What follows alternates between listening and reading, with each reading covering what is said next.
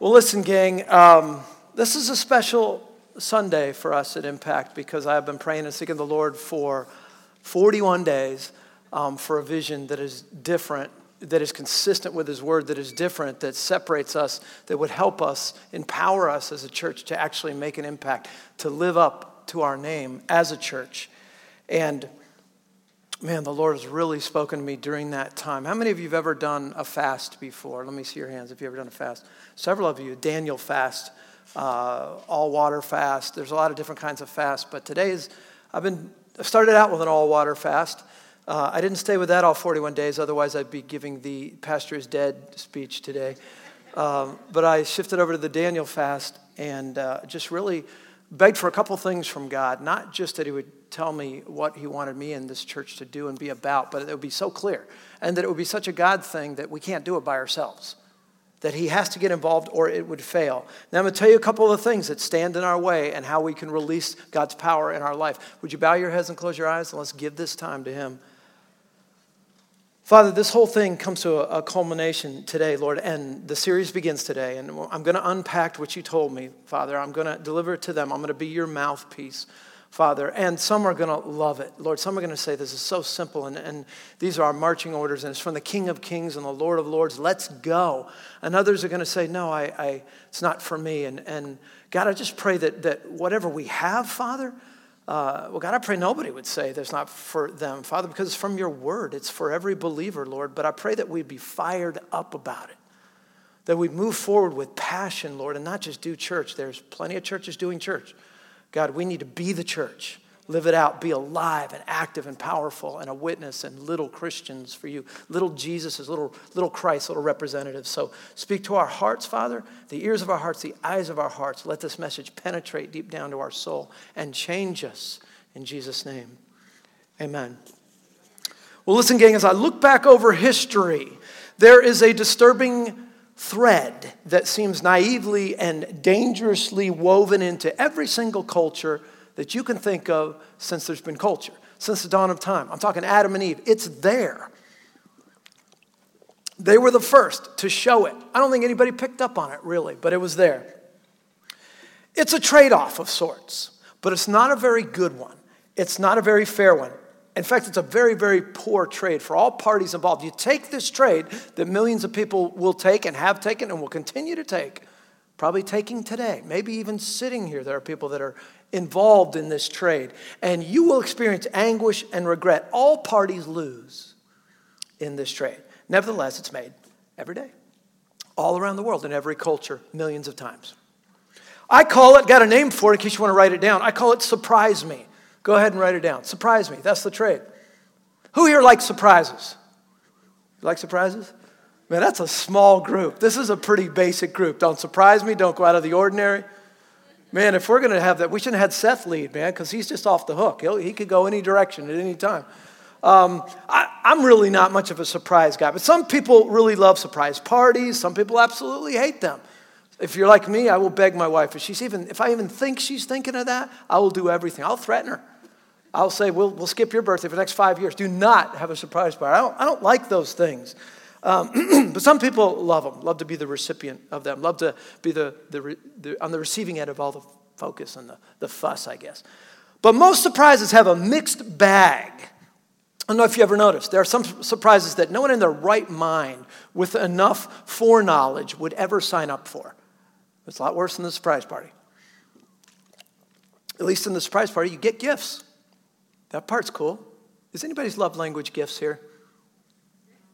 Okay, me and you too. All right, so three of us love languages gift. By the way, keep that in mind when Pastor's Appreciation Month comes by. That's my love language. Well, then that's the only good part of it that I can find. but nobody, if they had enough foreknowledge of what this particular surprise and this trade off is really about, they wouldn't take it. No way. For instance, if someone brought you to three identical sort of storage room doors. You seen those big storage places? They're like garage doors and behind them. Or if you ever watched that show, Storage Wars, I think it is, with the Oscar award winning acting and all that's on that thing. I don't even know why we have shows like that.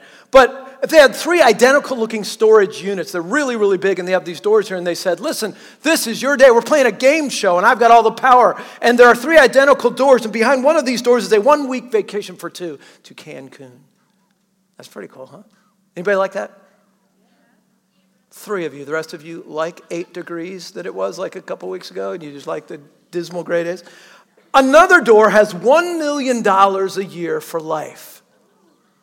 Yeah, you guys are getting into this. Imagination. You guys are getting into this. Uh, and the final door, and you don't know which one it is, they're all identical, leads to a 3,000 square foot maze, very dim, dimly lit, with no way of escape, and only one other person in it.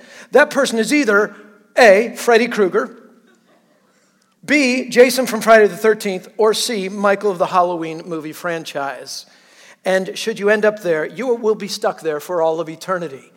Ready? Go. You have one minute to decide. Let me hear some feedback. How many of you would go for it?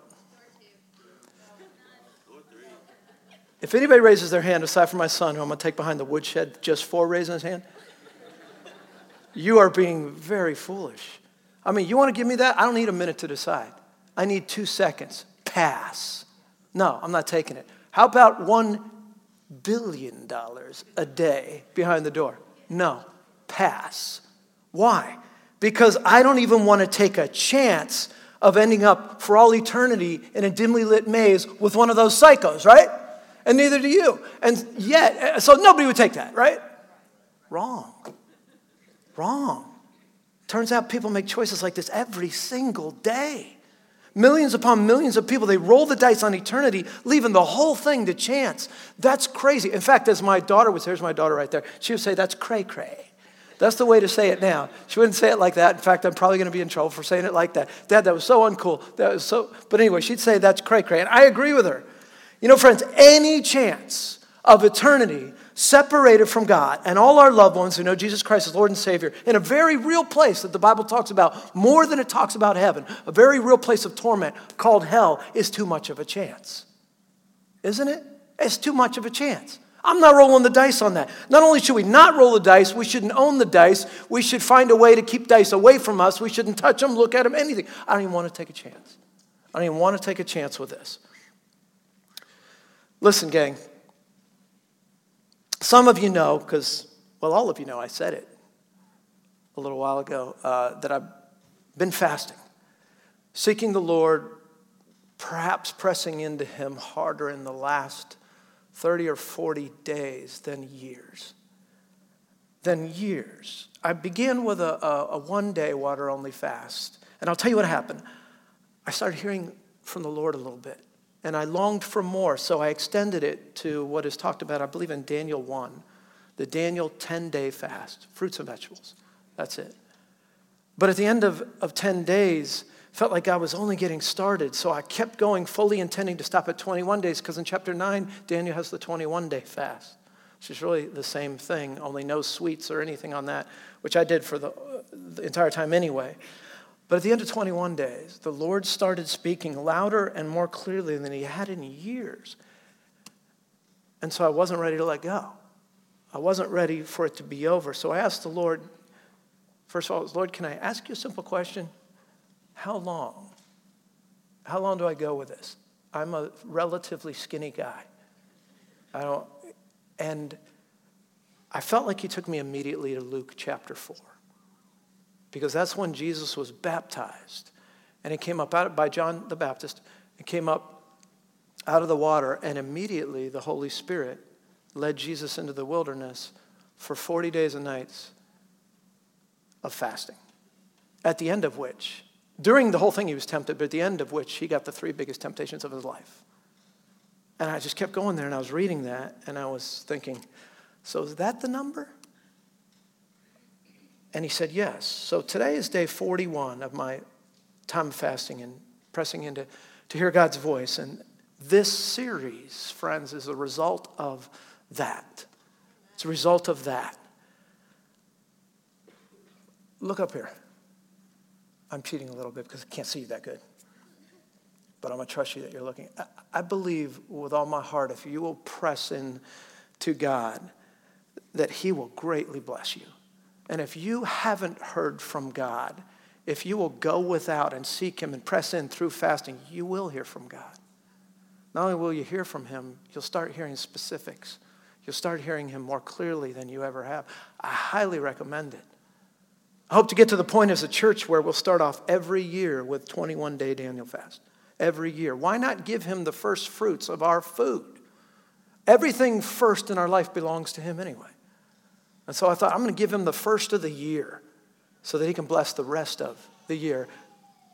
Thank you. And I fully expect him to do that.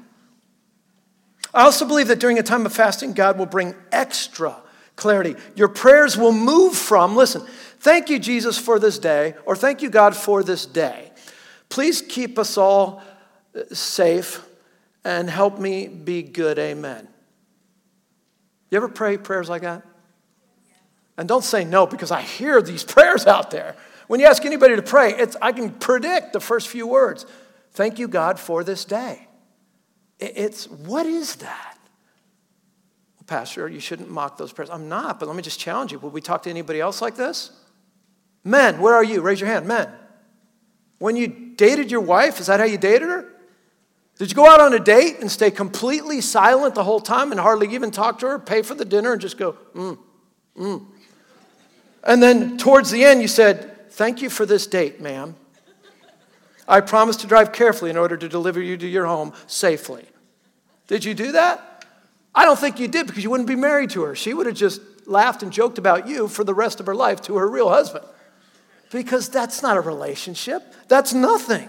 Unless your goal was to never see that person again, you wouldn't do that. So, why do we talk to God like that? Why do we, we, we have this opportunity to have a relationship with Almighty God? And it's, thank you, God, for this day. Help me be good. Keep me safe. Give me traveling mercies. And I'm not saying that's not sin or anything, but it, it's shallow when God wants to take us subterranean. He wants to take us deep in his relationship. And that's just, just skimming the surface. You will begin to pray if you seek the Lord and, and, and spend more time in his word and more time in prayer you'll begin to pray in faith for specifics that only God can do. In essence, setting up a situation where if God does not show up, it ain't going to happen. God, this is what you're telling me, and I know that I can't do this. I can't even imagine how I can do this. I can't even dream about how I could do this. So you got to show up, God. You have to show up. Can I tell you something? God loves those situations. God loves those. Why do you imagine God would love that? Why do you imagine God would love impossible situations where he kind of feels like he's setting us up and then if he doesn't show up, it doesn't happen? Why would God love that? I know, Pastor, he's vindictive. No, why would he really love that? That's right, he gets all the glory. He is glorified. By the way, good talking back. Talk back more. You can do that. Otherwise, I think you're not alive. And that scares me a little bit. That's right, he gets the glory. The more impossible it is, and from our perspective, the more possible it is for the God of the impossible. And he loves that. He gets more glory. When you get right down to it, only two things. I want you to get this. I want you to write this down. I've thought about this. Only two things determine our destiny. You want to know where you're going to end up in this life? It comes down to this our choices and our responses to God, period. Am I wrong? Because I can't figure it out. Only two things. If you want to end up somewhere great for God, two things will determine that the choices you make and the responses you make to God when He calls you to do something. That's it. You want to end up somewhere great? Then don't say no to God. You want to end up somewhere great? Then don't make choices for Satan. That's just those, it's amazing how simple this is. So I made the choice to fast. And I'll be honest with you, to regain my spiritual edge. To regain my spiritual edge, because sometimes you can just do this. I, I, I think I've taken one Sunday off in about 15 months. So I was getting a little dull. And I, I went on this thing to gain, regain my edge first, and then to get a vision from God for this church that would make a tremendous impact for his kingdom. Long about day seven, here's how things started to go. Me. What would you have me do with the rest of my life, Lord? Day seven. Jesus, rescue the lost. Three words? Can I have more? Rescue the lost. Rescue those who are far from me. They don't know me, they don't know the danger they're in. Go after them. Rescue the lost. Be a pastor who, first and foremost, shares the good news of the gospel with those who are far from me. Put that first. And he reminded me of others who said the same thing. The death of Jesus on the cross was the single most important act in all of human history. I hope you know that. The single most important act. Because that's where he paid the price Right there with it, tied, is the resurrection. One without the other and cancels either one out. Without his death, though, we would have no lasting hope of any kind for the Apostle Paul, like other writers of the New Testament. The cross of Christ, the rescue mission of Jesus, salvation itself was first and foremost in his preaching. I bet you didn't know that because people say, Apostle Paul, when you preach him, he talks about all this stuff, he goes real deep. You know, the Apostle Paul said, For me, it's just Christ. I would leave all else out. For me, I just want to preach Christ and Christ crucified. Well, he preached a whole lot more than that. Yeah, but if you really read his writings and really delve in deep, it always came back to that every single time. That's the foundation of it. That's how every single church that Paul planted grew by those being rescued. Do you know there was no such thing when Paul planted all those churches in the New Testament as reshuffling the deck? There was no such thing back then as people just moving and church hopping all around. Because when he planted a church, it was completely peopled by lost people who got converted to Christ, brand new baby Christians. That's the healthiest way for a church to grow through rescued people who are grateful having been rescued. So, Paul rehearsed how he exuberantly preached Christ, that is the Messiah, on the cross. He wrote to the Corinthians, I resolved, this is, this is 1 Corinthians 2 2, I resolved to know nothing while I was with you except Jesus Christ and Him crucified. How much is that? He's going to this completely dysfunctional church who wanted to have all these questions. And he said, All right, here's what it is I'm throwing everything out. When I come to minister to you, I will know nothing while I'm with you except Jesus Christ and Him crucified. We're going to start there and we're going to pound that home, and the beatings will continue until you get it. And Paul was excited about proclaiming Jesus as the Messiah hanging on the cross. The message of the cross of Christ was the power of God, 1 Corinthians 1:24, the power of God and the wisdom of God for him.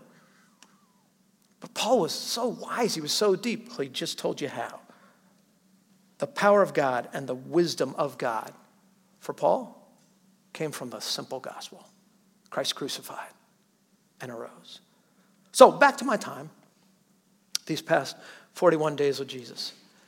He consistently brought me to Scripture. By the way, if you're going to fast and you do not spend more time in God's Word and more time in prayer than you did before the fast, it's not a fast, it's a diet. That's all it is. All right, so don't sit there and go home and go, I'm going to try this 21 day fast, see what I can get God to do. You'll get him to do exactly nothing. God's not a genie in a lamp. You don't rub it through your fast and get him to come out.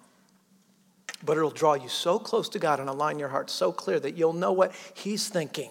Then you can join him instead of asking him to join you in your selfish pursuits. It's a better deal.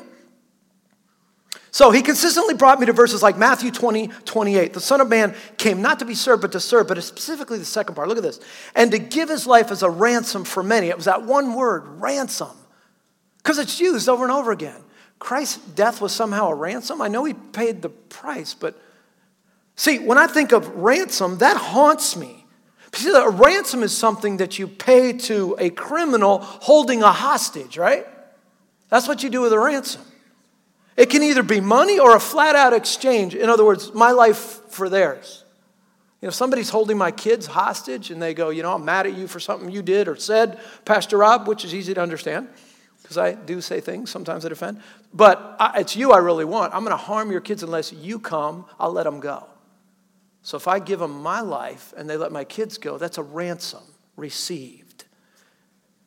That's what it was for Jesus. He gave his life to pay some sort of ransom to rescue us from the one who had kidnapped us Satan.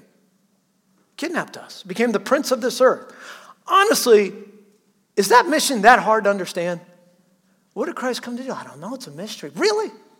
I don't think it's that hard.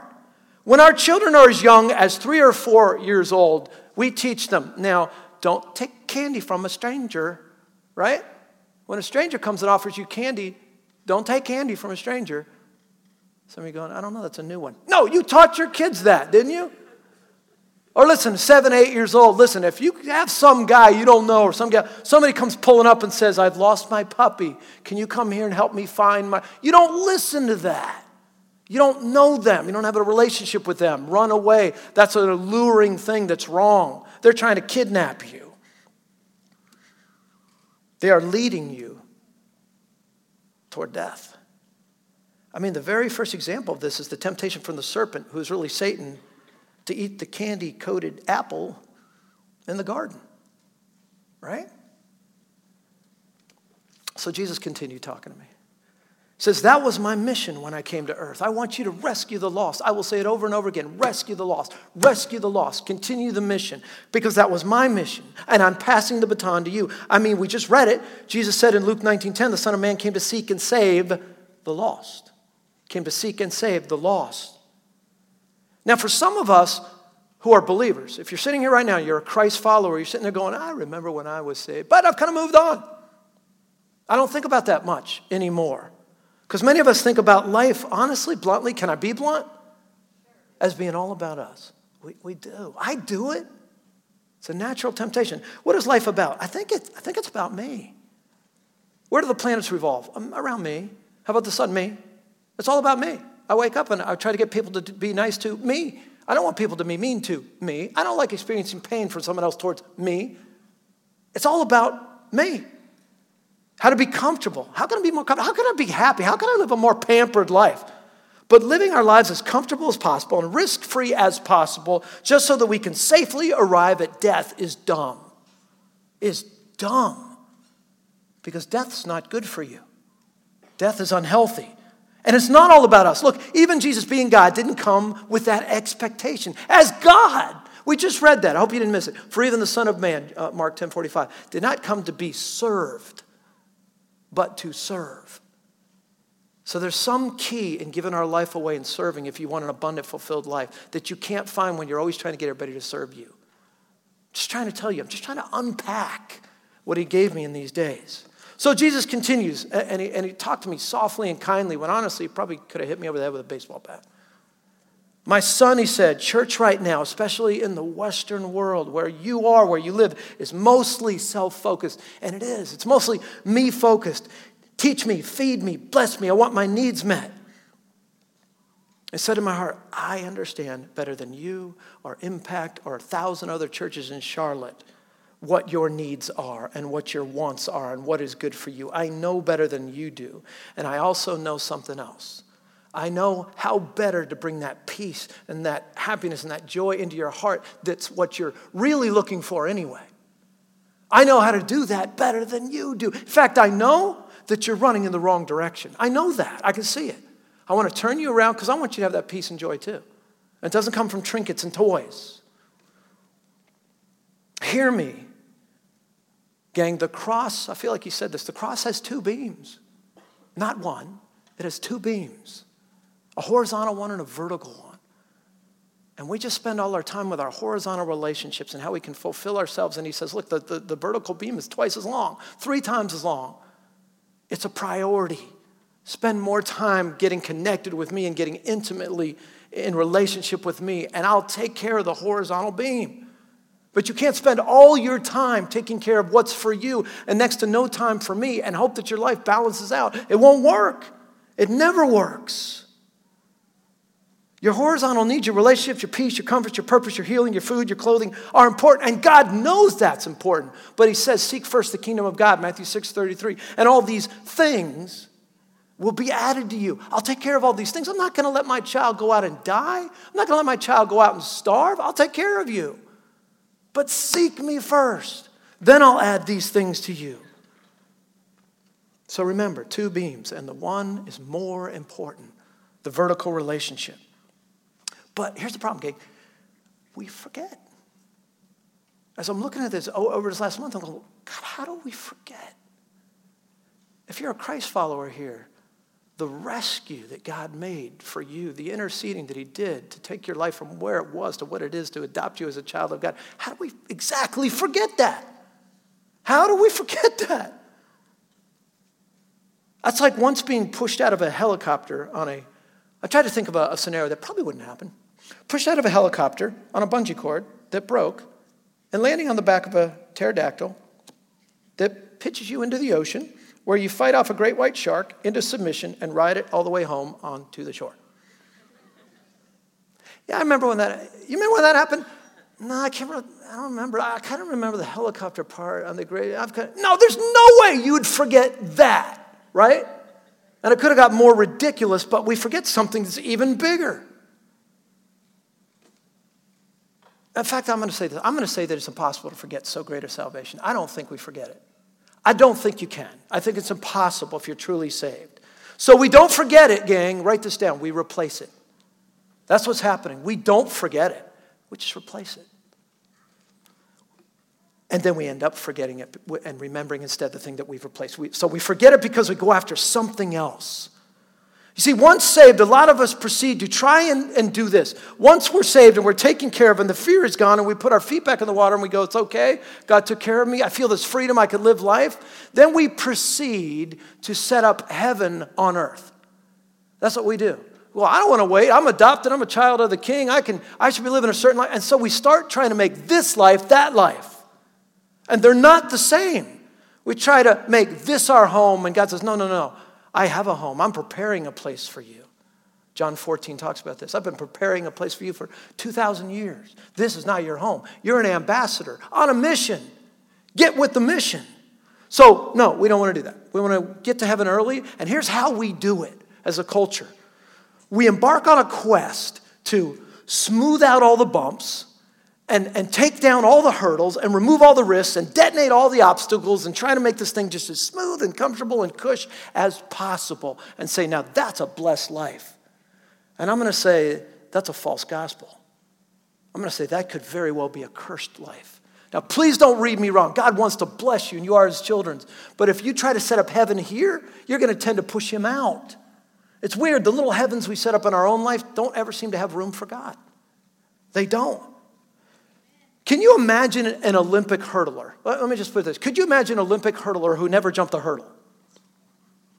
Yep, I'm in the Olympics. They gave me a free pass to see how I do it. I'm pretty fast. How did you train? Well, I'd go to the track, and as soon as they left, I'd knock all the hurdles down and have them taken off the track, and then I would run really fast.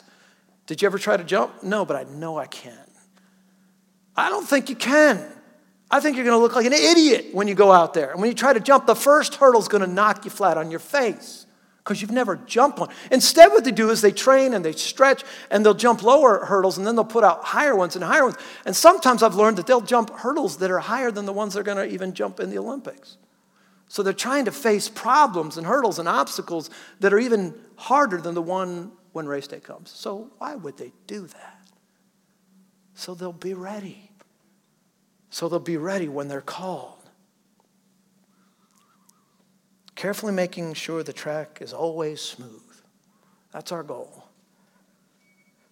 I want you to watch this and pay close attention to this. That's not even possible. It's not even possible. We live in a fallen world. There are definitely going to be trials as the prince of the power of the air, Satan, seeks to derail us from God's path. See, the first thing he doesn't want you to do is come to Christ through salvation. I'm imagining he's failed with quite a few of you sitting here. Having failed that, he's not done with you. Are you kidding? He's not done with you. He just shifts to plan B. And plan B is to get you to care so much about yourself, so much about the horizontal relationships and things in your life that you set up heaven on earth and shoot for a comfy, safe ride all the way to death. But at that point, you'll stand before the Lord and He'll say, What have you done? Nothing. I didn't really do anything of significance for you, Lord. I, I was getting ready to. I fully planned on it. I don't know what went wrong. I just never did. I was, I was trying to play it safe. That's very displeasing to God. Very displeasing to God. So we set up this, this catch 22. Here's the problem the scenario that has no chance whatsoever of happening. And when the first trials hit, the first hurdle, we try to jump it, the first betrayals or the, the first losses in our life, we cry out to God saying, Where were you? Why didn't you help me when I was hurting? Why aren't you here? Isn't that how it goes, kind of? I mean, that's foreign to you going, I've never seen this scenario. No, you've lived it. We've all lived it. And God says, I'm right here. I promised you. Matthew 28, read your Bible. I promised I will never leave you nor forsake you. But right before I said that, I said, Go to all the earth and make disciples, baptizing them in the name of the Father, Son, and the Holy Spirit, and teach them to obey everything that I've commanded you. And lo, I am with you always to the end. But something came before that. Line up with me, line up with my mission. I'll be with you always. But see, you are my child, he says, but he says, I didn't leave you. You left me. You left me. You created your own heaven and made sure there's no room for me there. But we hear that from God, or you hear that from me right now. And I bet some of you are sitting here a little bit like this, or at least if you go, I don't fold my arms because you always call that out. So some of you are spiritually folding your arms, and you're saying, I'm not buying that. I'm not buying that because we're hurting. I'm hurting. If he cared, he'd help me. I'm not buying that thing you just pushed. So there's the rub. And God calls us in Romans 8 to be more than conquerors. We're sitting here setting up our cushy, safe life, taking no risk, telling no one about how Jesus came and, and died on the cross for their sins and can take them from being far from God and reconcile them and adopt them. We don't want to do that. They might get mad, so we play it safe. And Jesus says, That's so far from what I called you to do. I actually called you to be conquerors. But it says in Romans 8, more than conquerors. That's a higher calling than comfort and safety, I think. To be a conqueror is to have victory over the enemy. To be a conqueror is to be in control of your circumstances in the Lord and confident. But it's, it's more than that. To be more than a conqueror is different is to say, no matter who wins these little battles in life, I know I have the victory. I know that. So I, I can enter these little battles because I know I will win. To be more than a conqueror is to have the victory not over the difficulty, listen, people, but in it. To be more than a conqueror is to know that you have the victory not over the difficulty, but in it and through it. So please don't sit there and go, I don't really understand the difference. You've got to understand the difference. You have to get this. No matter what happens, it, it, to be more than a conqueror is to sense the presence of the Lord, to know that He's with you. And, and, and although I may not understand exactly what He's doing in my life, I trust Him because nothing could separate me, like Seth said this morning. There's no condemnation to those who are in Christ Jesus. Nothing can separate me from His love. He proved that. He proved that when He gave Himself as a ransom. Why would he ransom me if he didn't care about me? Somebody's lying to you. Somebody's lying to you.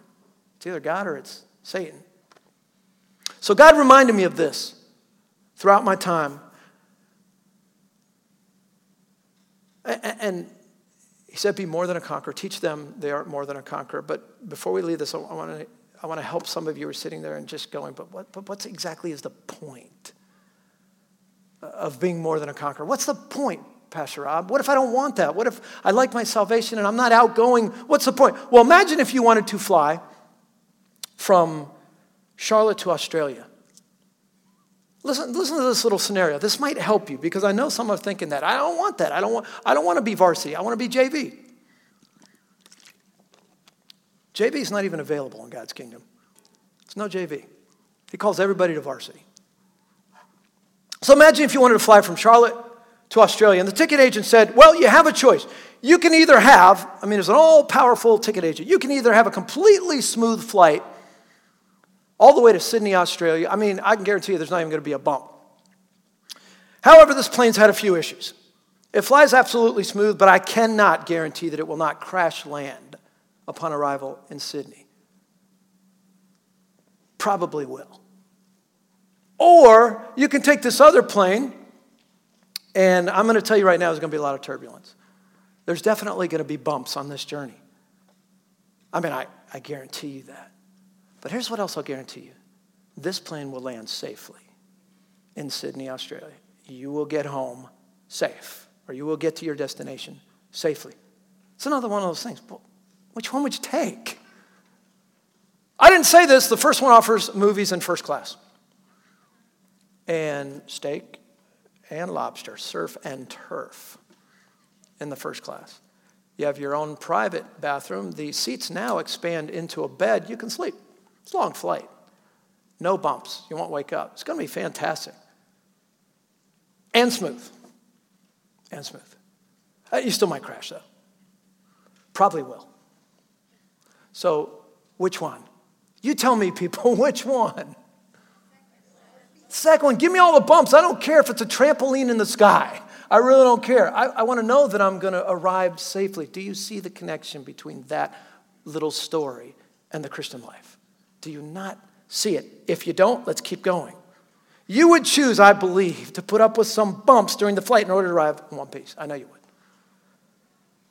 The Lord has an eternal destiny charted out for us as a church and he will get all those who have received Jesus Christ as Lord and Savior to heaven.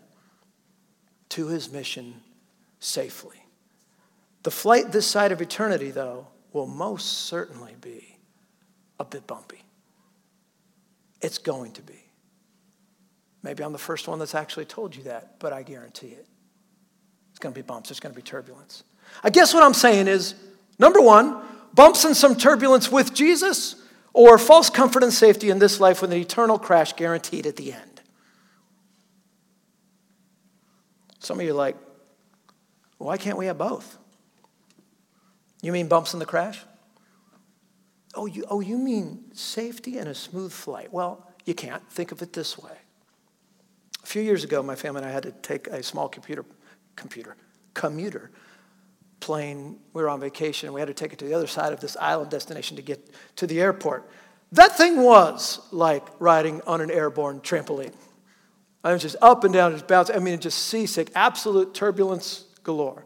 They delivered on that promise. We could not wait for the thing to land. But if we flew on a 747, first class, with all the meals and the movies and the little slippers, you ever seen those? They put on there. We would be so comfortable. Ah, we just sit back. We might not ever want to get off that flight. We might not ever want that flight to end.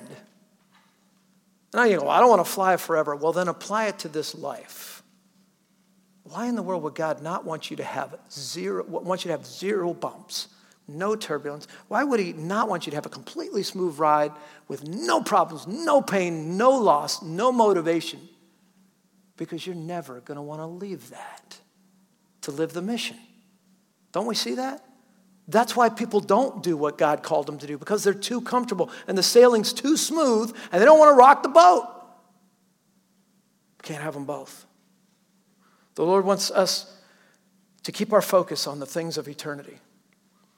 There are bumps along the way in order that you and I might long for heaven. If we don't, we'll be lulled into a spiritual coma.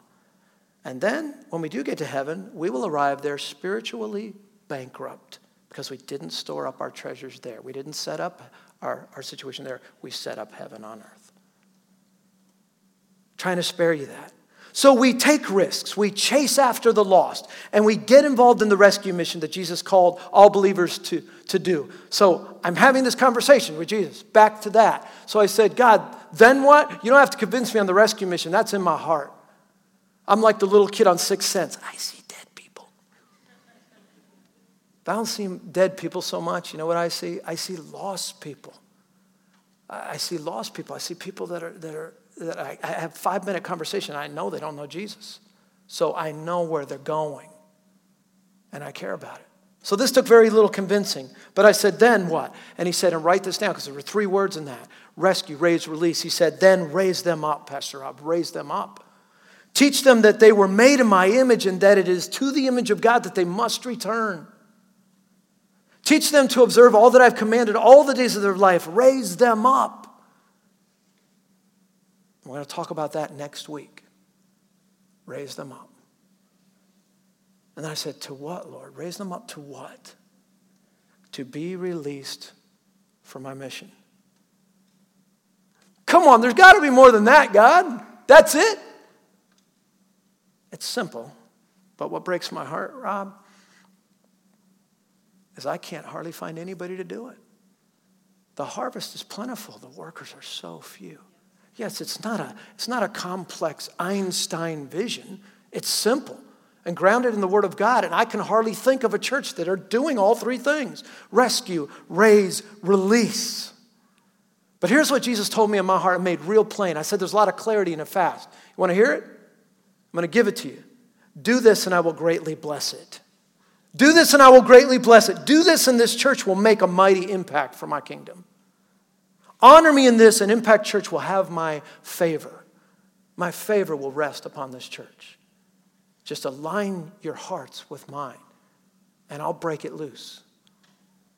When we have God's approval on a decision, when the vision is His rather than man's, and this is His, not mine, then He will provide everything that we need to see it happen. That's when He just opens the floodgates of heaven.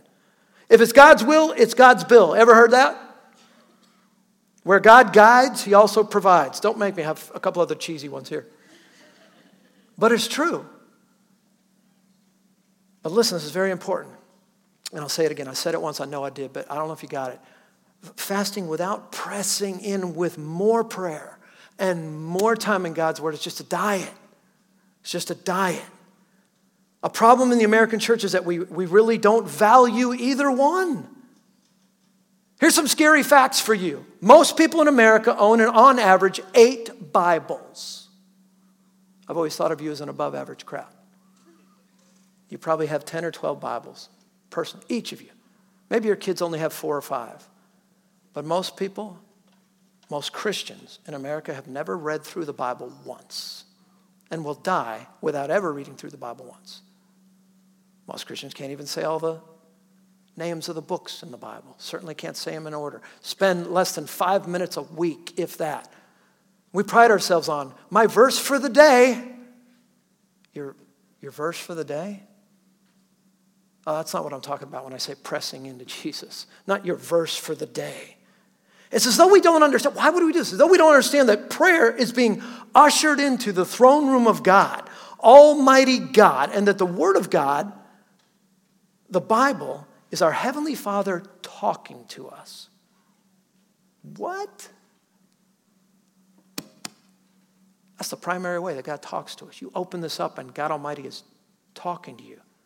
Yeah, I don't have time for that. Really? What are you doing that you don't have time for that? You know, it just takes a lot. I don't really understand it. Well, how do you think you're going to understanding it? By ignoring it? I don't, I don't know. But like I, said, like I said, many of us don't seem to realize this. Most Christians have never prayed longer than five minutes. I'm not going to ask for a show of hands. I know this. Most Christians have never gotten on their knees and prayed. In fact, if they pray for five minutes, they feel like they've won a marathon. I did it. What'd you do? I prayed for five minutes. Golf clap. That's a little golf clap. Five minutes? Can we go back to the restaurant with, with your wife? Five minutes. Would you even be married to your spouse if you only talked for five minutes to her? I mean, yes, Pastor, I'm the strong, silent type. If you're that silent, she ain't to marry you. And if you don't listen to her, if five minutes is torture of you listening to her, she ain't gonna, she's not, not to marry you. And you're not to have any kind of a relationship, or it's to be in a lot of trouble. And most Christians, like I said before, they, they, it's not a, a, lack of money or anything. We own tons of Bibles. We have all these translations. I don't really understand. That's why I bought the message. And that's a little bit too paraphrased, so I have the New Living Translation. But I want it to be a little bit more word for word, so I got the NIV. I really want it to be really word for word, so I got the ESV. No, even more, so I got the New American. Well, when are you going to read them? When are you going to open them up? When we press into our Savior, we, we need to listen more than ever, pray more than ever, value your time with Jesus more than ever. Now, I know you're sitting there right now and you're going, I, I want this. I'm not exactly sure what it looks like, so I'm going to help you out. I'm going, to, I'm going to give you a 45 second glance at what it looks like, and it should bring tremendous conviction to you. Within 30 seconds of seeing this, I was weeping. In China, Christians aren't allowed to own a Bible. So they cherish even a single page of it and they'll pass it around and they'll memorize it. Not too long ago, a missionary got in there and got a couple of suitcases full of Bibles to one of his favorite underground churches. And I don't, there's going to be a lot of questions when you see this you know, whether he, it was wise for him to put this on there. But for the ministry that it'll do for us, that's not the danger. I want you to see this. Check out the reaction of these young Chinese Christians. And remember, this is taken from a cell phone, it's not very good footage. Don't let that inhibit the message. These young Chinese Christians who are presented with Bibles that were smuggled in by some missionaries. Just look at it. 或者看到了那些帮助我们的弟兄姊妹们，他们的血和力带回来的，这是我们教会这个时候最需要的。 Saw that on another site that translated it. Isn't that crab you? You know what she was saying? We needed so many things. We prayed for so many things. The reason they put it to their face and were crying is because they said, This is what we needed more than anything. This is what we wanted more than anything. That's Christmas for them. They were embracing it, kissing it, and we don't read it. We leave it on our shelf. Won't even dust it off. So, how are we going to make an impact for God when there's that great separation? So, I, I want to share my heart on all of these, and I will do that in the next few weeks. And if there's any of you kicking this around and thinking about this, you need to be here for that. Rescue, raise, and release. A couple more things today. Rescue, like I said, was a no brainer. I'm, I'm an evangelist at heart. When Jesus says, I came to seek and to save the lost, even the most naive, simple minded person can get that. Jesus, why did you come? Why did you come? What is your mission? What is your purpose? Really? I came to seek and save the lost. A five year old can get that. There's no reason any church should ever be asking, What was Jesus' mission? Come on, you're not reading the Bible. He said it. Then where do we come in? Jesus passed the baton. When he stood on that hill right before he ascended up to heaven, it's the Great Commission. That's where he gave his mission to us. He gave it to 500 witnesses. They blew the church up on the day of Pentecost. And then they passed it to the younger generation and the next generation and the next generation. And we're passing it to you now. The mission hasn't changed at all, it hasn't changed. Jesus told us to go. Go and make disciples. There's no more important thing any of us could be doing with our life. excuse me, Pastor, I am a nuclear scientist. I don't care. That's not as important as your mission as a believer to be a witness for Jesus Christ. I'm a brain surgeon, Pastor. Hey, I run all of Bank America. I, I own the thing. I'm the CEO. I, I, I don't care. If you're a believer and you never tell anybody about Jesus Christ, you have failed in your mission. You've failed in your mission. You've dropped the baton, you never even picked it up. So that's the first step to our mission as believers. We are called to join the rescue mission that Jesus started. But, Pastor Rob, why don't most believers do this? Well, we need to change our perspective and we need to change our hearts. About 15 years ago, there was legislation, and pardon me, tree huggers, you might not like this one, but here it comes. There was legislation in Oregon that declared that if anyone removes an egg from the nest of the spotted owl, he can be prosecuted and will be punished with up to five years in the state penitentiary. Well, that's good. Those things are endangered, you know. But I find it interesting that a doctor can abort as many babies as they want to, and nobody says a word. It's a matter of perspective, isn't it? How could this happen, you say? It happens when we no longer know the mind of Christ, when our hearts are not aligned with His, and we truly we don't even have any idea what His mission is or what He values. Let's close by looking at one of the most well-known verses in all of Scripture, probably the most well-known, John 3:16. For God so loved the world that He gave His one and only Son, that whoever believes in Him should not perish but have eternal life. I actually want you to focus on the next verse. It's not so well done. Why do we quit after one verse? Because if you don't get this next verse, then you're not going to receive John 16 because you don't understand or you have fear about John 3 17. For God did not send his Son into the world to condemn the world. Some of your Bibles say to judge, but in order that the world might be saved through him. It's almost as though God is saying, I love you. I love you so much. It is like you saying, I love you so much, you can't save yourselves. You cannot afford the price. I will send my one and only Son on a rescue mission. Don't be afraid of Him. Don't fear me. I'm not going to judge you. Wait, don't stand back. I didn't come to judge you, I came to save you. Just think of the rescue mission, period. But we back off from God. And we get we get afraid. It's verse 17 that tells us why many miss out. We miss it because we think God isn't out to rescue us. Not really.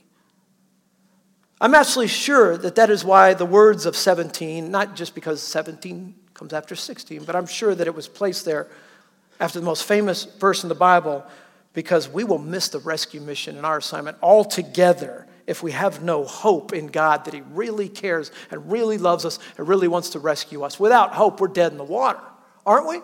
I mean, if you don't have hope or you really don't believe that, then it's game over. You will not get rescued. And you certainly, if you had hope at one point in your life and you trusted Jesus Christ and you got saved, that hope will be dashed and you'll never give that hope to somebody else. You'll stop. You'll stop. Why? Because you start thinking, but maybe now he's going to judge me. Maybe now he's going to condemn me. That's a lie from Satan. He didn't come to condemn you or to judge you. You know, a number of years ago, a study was done in Norwegian wharf rats, which I think you'll find fascinating. After being thrown in the open water, what scientists get away with this, by the way? They threw these rats in the open water. One group paddled about for three and a half minutes before drowning. That does seem cruel, doesn't it? So you take these Norwegian wharf rats, they dump them in the ocean, they paddle around. Look, they're paddling.